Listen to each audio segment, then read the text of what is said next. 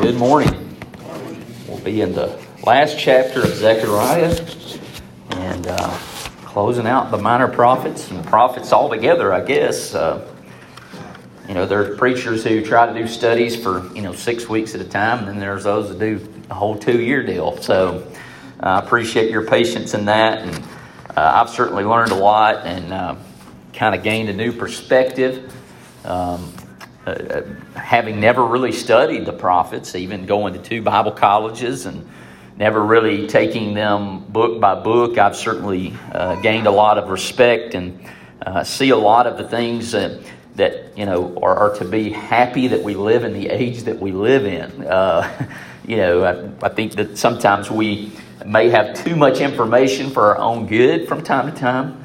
Uh, I remember how awesome it was to grow up as a teenager and to some degree not understand what was going on on the side of the world, you know, other than when we had missionaries come and visit and, and kind of challenge us to think that way. Uh, and sometimes we're, I don't know, I think we may be uh, too bombarded and know too much. Uh, and, and oftentimes that paralyzes us from doing what we can.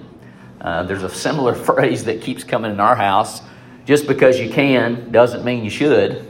Uh, and I kind of tell myself the same thing. I'm very blessed this morning to have a good friend of mine. I'm always impressed when people who uh, knew me before the redeeming quality of being married to Whitney still want to come and hang out and fellowship with me. And it's good to have David here with us this morning. And uh, there was a lot of nights when, you know, I was a youth minister, um, and that's enough to tell you that the man has patience.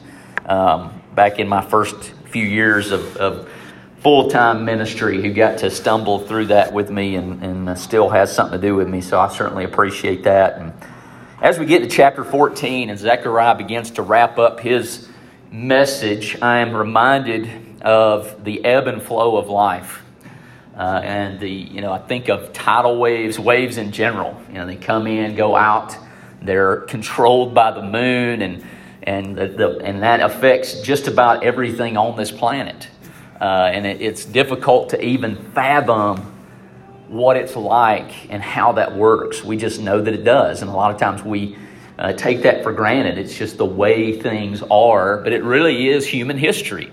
Uh, we have lived so long uh, in the Judeo Christian world that I think we can be fooled into thinking that it's never been worse than it is now. And maybe in our lifetime, and maybe our grandparents' generation, maybe there's some truth to that. But to ignore a large swath of human history is to make that statement an all encompassing statement. Jesus himself comes and begins the revolution of changing the world. Uh, there are people, uh, countless people, who have benefited, who are not Christians, who have benefited from the revolution that Jesus began some 2,000 years ago anybody who is able to speak of morality or speak of that's just not how things are done uh, is, has benefited from the grace that Jesus showed us.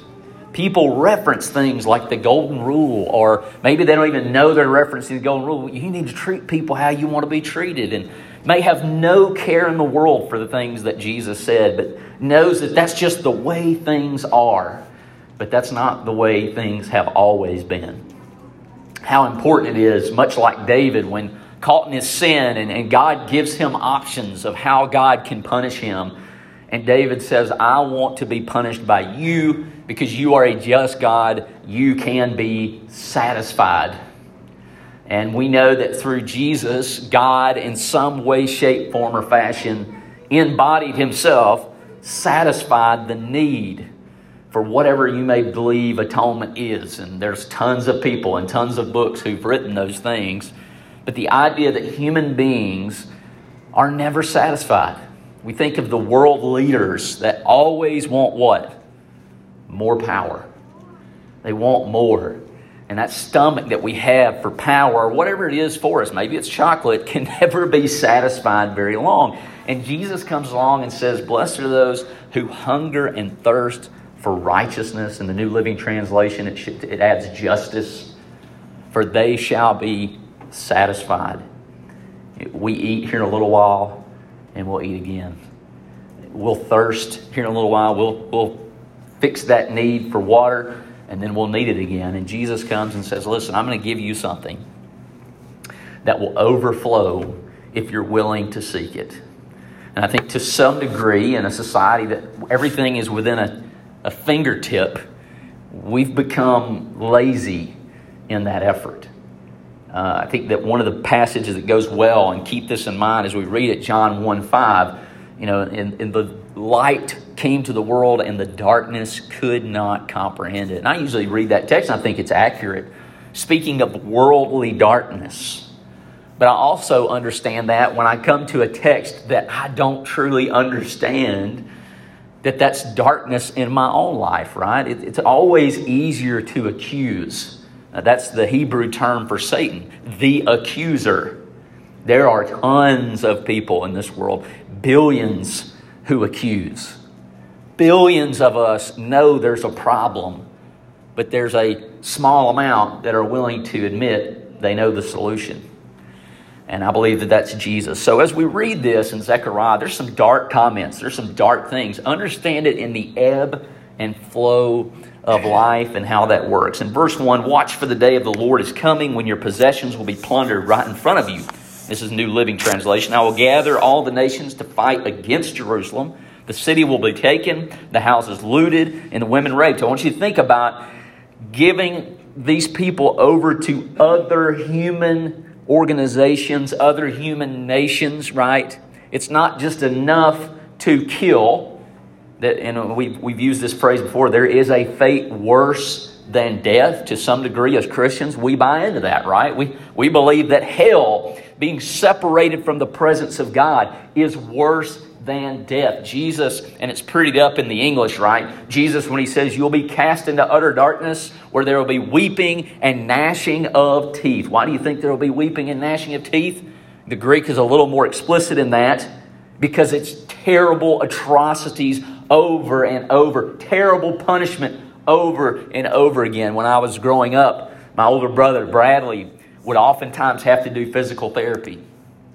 And as bad as physical therapy can be, I'm sure Dr. Spears is not, that's not an enjoyable thing, right? I remember being a young man and going to physical therapy and, and this little pretty blonde girl just making me beg for mercy, right? I, I didn't want to be hurt anymore, right? I, I'm not hurt anymore. I'm not hurt. I don't want to do physical therapy anymore. So, you know, you go back to football practice and nothing hurts anymore, right? You know, your fingers barely hang. Oh, I don't need any help, right?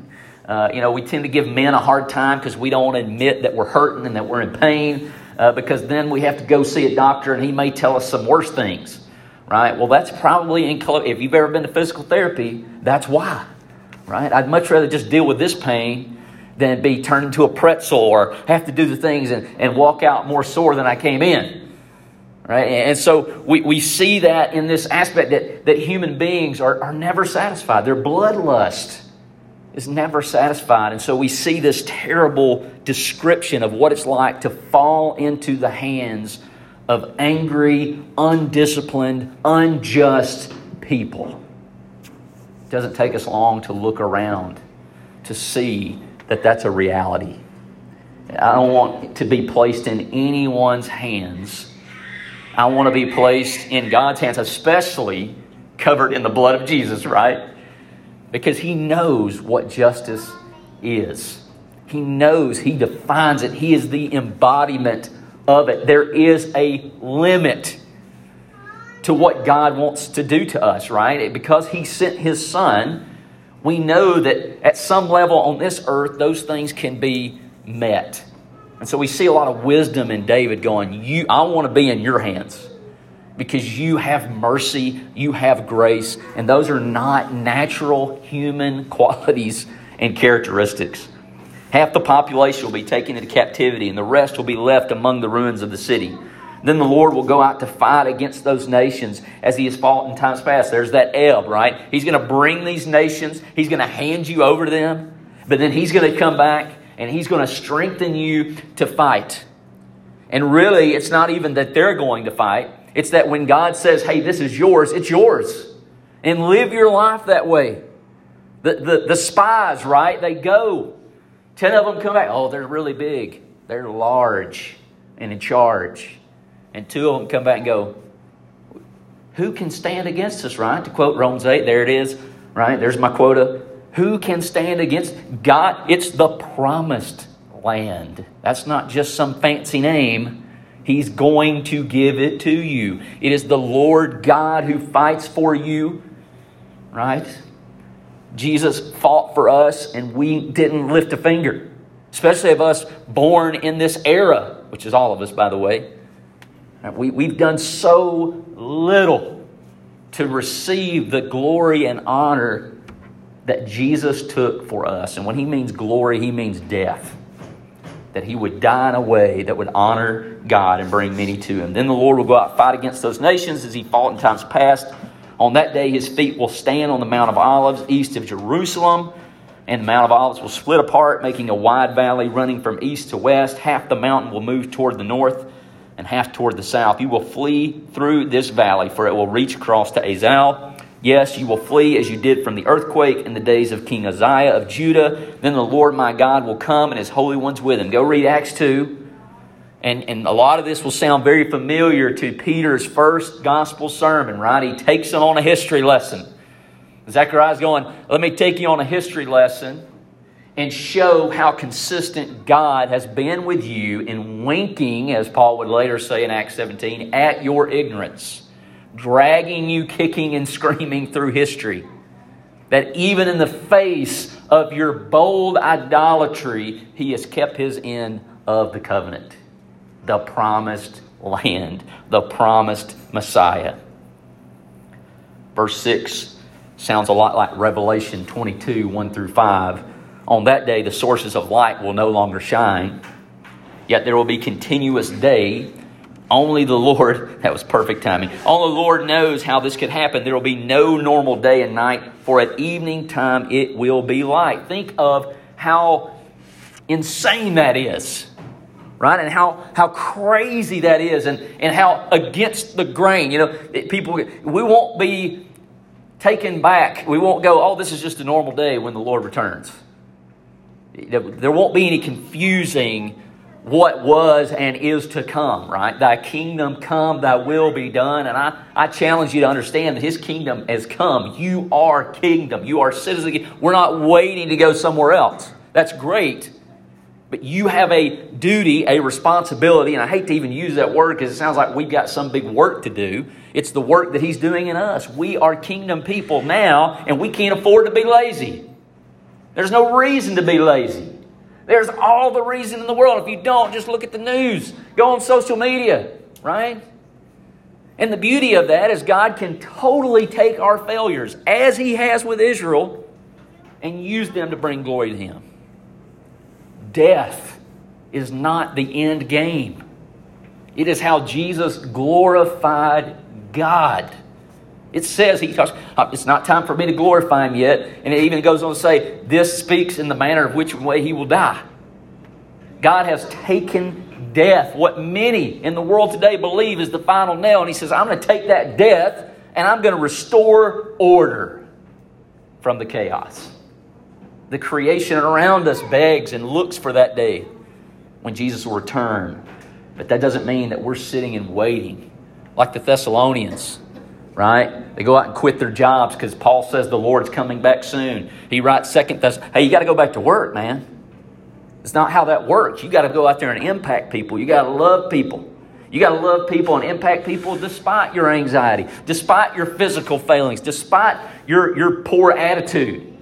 Right? It's in the face of those things. He calls 12 guys the 12 you would never call. You're not going to put Simon the Zealot and Matthew the tax collector in the same room. Those guys ain't going to have anything to do with each other. Right? And Jesus calls them. He says, You guys come in here. I got to tell you something. We're going to set things straight. There's a much bigger deal out there that day, the sources of light. I want to think about verse 8. On that day, life giving waters will flow out from Jerusalem, half toward the Dead Sea, half toward the Mediterranean, flowing continuously in both summer and winter. Think about the, the actual work that they had to do in the first century to have water that we just flipped the faucet on. You know, some of you before my time know what it's like to walk out in the cold, to use the facilities, right? They, uh, much of their day was spent on trying to get water to f- feed, to drink, right? And then, then to do whatever else we do with water.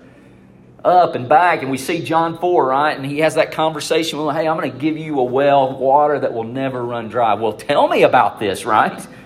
You know, and it's not just an overly, it is a spiritual conversation, but, you know, somebody comes and tells you, I can give you something that'll never run out. Well, tell me where to get it. Jesus, uh, Peter, you, you going to leave me too? You know, I told these people they got to eat my body and drink my blood, and they left. You going no. Where will we go?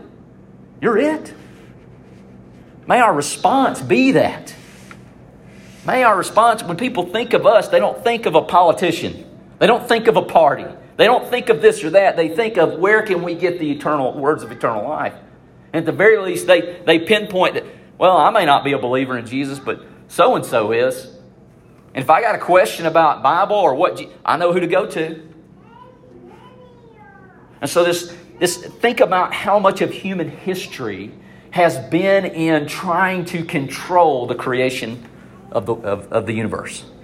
God gives us that command, right? Go out and subdue it. Think about it. How many lives have been lost in trying to, to travail water? That we just, oh, there's boats.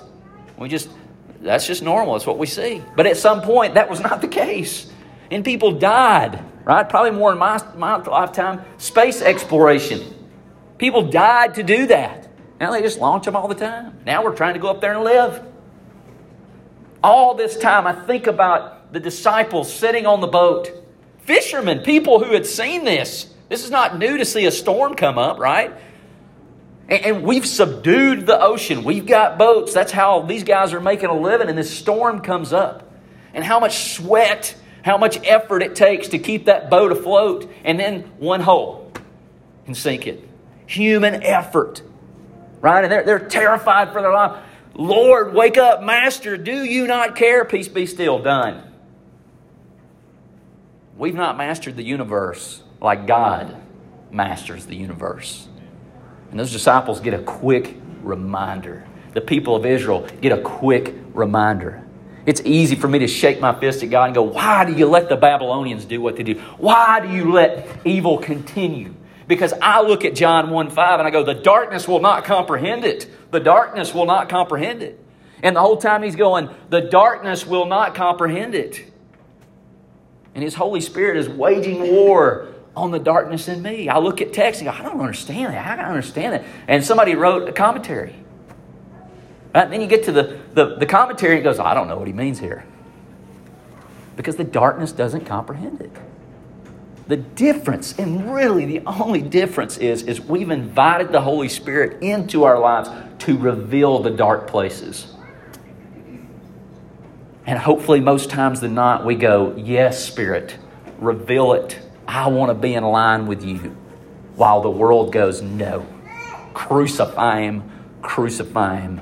We don't want to have anything to do with him. Bring us Barabbas because we have way more in common with the darkness than the light. Get him out of here. And it's the idolatry that they're being punished and have come out the other side. And we live in an age of grace and mercy where, yes, there is absolute consequence to our sin. When we live a different lifestyle than what God has called us to, there is absolute consequence.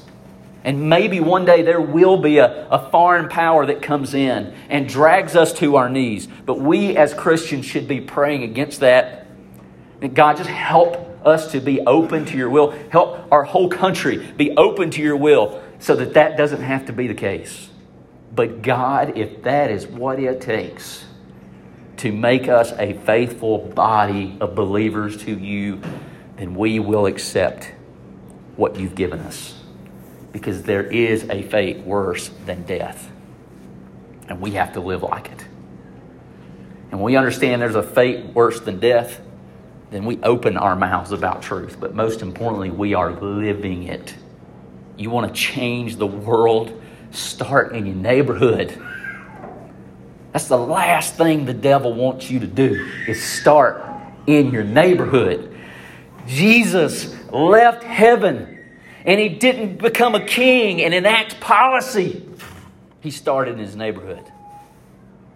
I don't know what the mileage is that Jesus traveled, but I guarantee you most of you traveled that before you were 15 years old. If you went to the beach, if you went to the, I'm just telling you, right? Some of you lapped that several times by then, especially if you're military, right? Grew up military family, you lapped that. Didn't write a book, other people did. Impacted the world because he started in his neighborhood. This school is a wonderful place that I love dearly, and there are people in here who put more sweat and work into it than I ever will. And it was a great start. And I take that seriously. Every time I walk in that door, I walk in the chapel or whatever, I'm starting in my neighborhood. I'm starting with people right here to make a difference. It's not the overnight trick, it is the long term deal and commitment and responsibility. I believe with all my heart, the reason we have a lot of anxiety in our world today is because we're so consumed with things that we have no control over. And that hurts us sometimes. When we could be so consumed and so busy, and there's so many things in our neighborhood that we might be anxious about, right? That, that might worry us, may concern us. And then God goes, Hey, I've got a pressure valve, and it's called this thing called prayer. And if you got to stay in it all the time, 24 7, even better. I love it. And I'll be the first one to tell you, I do not access that enough. I don't. I even think about it. Hey, I should be praying more. Done. All right, it's crossing thought. But I'm I refuse to use the weapons at my disposal so often. Just think about how much time we've taken to try and consume and and control and how much money spent every year just to look a little younger. Right? How much billions of dollars to look, to, to, to come out somehow subdue what we know is the inevitable. And Jesus says, I'm going to come and I'm going to teach you how to live within the processes and the way the world works. And I'm just going to change it from the inside out. We sing that song, right? From the inside out, change me. Verse 9, and the Lord will be king over all the earth. On that day there will be one Lord, his name alone will be worshiped. All the land from Geba, north of Judah, to Rimmon, south of Jerusalem, will become one vast plain, but Jerusalem will be raised up in its original place and will be inhabited all the way from the Benjamin gate over to the side of the old gate, then to the corner gate from the tower of Hanel, Hananel to the king's winepress, and Jerusalem will be filled safe at last, never again to be cursed and destroyed. And the Lord will send a plague on all the nations that fought against Jerusalem. Their people will become like walking corpses, their flesh rotting away, their eyes will rot in their sockets. All positive statements right here. Uh, on that day, they will be terrified, stricken by the Lord with great panic. They will fight their neighbors hand to hand. Judah, too, will be fighting at Jerusalem. The wealth of all the neighboring nations will be captured great quantities of gold and silver, fine clothing. This same plague will strike the horses, mules, camels, donkeys, and all the other animals in the enemy camps. In the end, the enemies of Jerusalem who survived the plague will go up to Jerusalem each year to worship the King, Lord of heaven's armies, and to celebrate the festival of shelters. Any nation in the world that refuses to come to Jerusalem to worship the King, the Lord of heaven's armies, will have no rain. If the people of Egypt refuse to attend the festival, the Lord will punish them with the same plague that he sends on the other nations who refuse to go. Egypt and other nations will all be punished if they don't go to celebrate the festival of shelters. On that day, even the harness bells of the horses will be inscribed with these words Holy to the Lord, and the cooking pots in the temple of the Lord will be as sacred as the basins used beside the altar. I want you to hold on to that verse. We'll come back to it. Verse 21. In fact, every cooking pot in Jerusalem and Judah will be holy to the Lord of heaven's armies. All who come to worship will be free to use any of these pots to boil their sacrifices. And on that day, there will no longer be traitors in the temple of the Lord of heaven's armies. And I love that that is the last reference that we get. Now, these are all shocking statements to us because we live in the age that we live in. Right? A Jewish person reads those things and they go, well, that's just an everyday occurrence because the empires of the world, that's how they treat people. And so, how's God going to treat them? The exact way, right? We, we read that and be, you know, judge not lest you be judged by, by the same way you judge another. you will be judged. And so the empires of the world treat people that way. And so God says, What's good for the goose, good for the gander, right? This is how I get your attention. That you're not in control. Think about Egypt, right? I'm going to come in and I'm going to take every God and every economic, social thing that you put your trust in, and I'm going to slap you in the face with it. Right? It's like what I used to do with my little brother. Stop hitting yourself. Stop hitting yourself. Stop hitting yourself. And so God says, hey, I'm, I can use those things. Right? Oh, you think your firstborn son, the son of Pharaoh, you think he's a God? He's not. And here's a very stiff reminder. But the flip side of that is, is a very, and I don't want you to get lost in the cooking pot here, okay? Cooking pot is a very everyday use utensil. And so you've got the temple and you've got all these things that are only used so often and every once in a while. And the cooking pot is us. Right? You will be every day run of the mill Joe Schmoes will be holy. Why? Right? You go back to the New Testament. You've been created, you, you are a tool in service to God. That, that's what gives you purpose. Right? I can find a lot of reasons for a hammer, right? And a lot of them involve smashing my fingers, apparently. Okay, but that hammer was made for one real purpose, and that's driving a nail. Right? I love to hear a slide guitar, like a, a glass, you know, it doesn't sound great, but man, when I hear that, it's like there's a, you know, an itch that's being scratched. It's like, oh, that's good. That's good stuff right there. Right? That, that's the way we'll feel. Right? In, in, on the day of judgment, when God comes back and we're in heaven with Him forever, we'll be like, whoa, that's, a, that's an itch I didn't even know I had. But man, does it feel good. But you know what? We don't have to wait for that day. We're called to be used right now. I've been on several mission trips, and every time I go, I come back, whether I blessed anybody else or not, I feel blessed. You know why? Because that's what you were made for. When we do the things that God made us for, it has nothing to do with my ability or works or all the things that I've done and look at my accomplishments. I'm just doing what I was created for. Right? When we sing and man, it's just good, it's on, it's like that's what we we're created for to worship and praise God. And he says these common cooking tools that, that you wouldn't compare to the great candles and the, all the things that are in the temple, those things are going to be holy.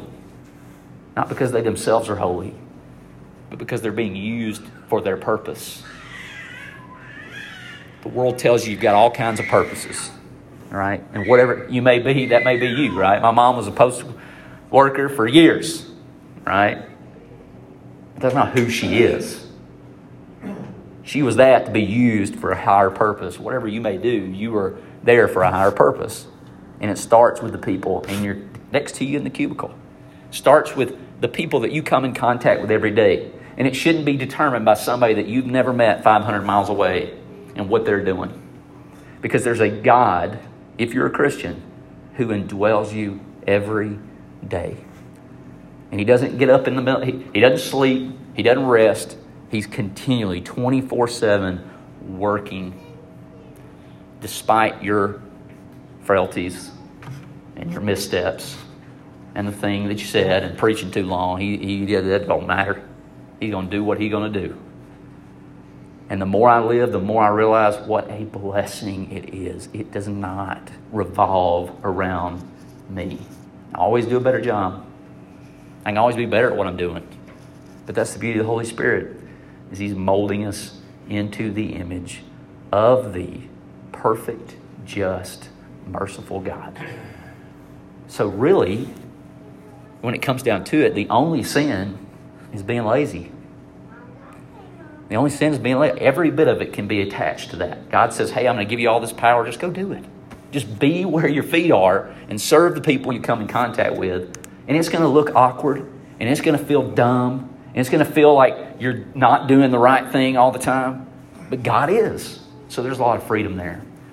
This morning, if you don't feel that freedom, guess what? That's probably the, the majority of us. Depends on what day it is. Depends on how many times I've walked in the door, how many times I've misstepped, put my foot in my mouth, right? Marcus has spent enough time around me. He knows that that happens a lot.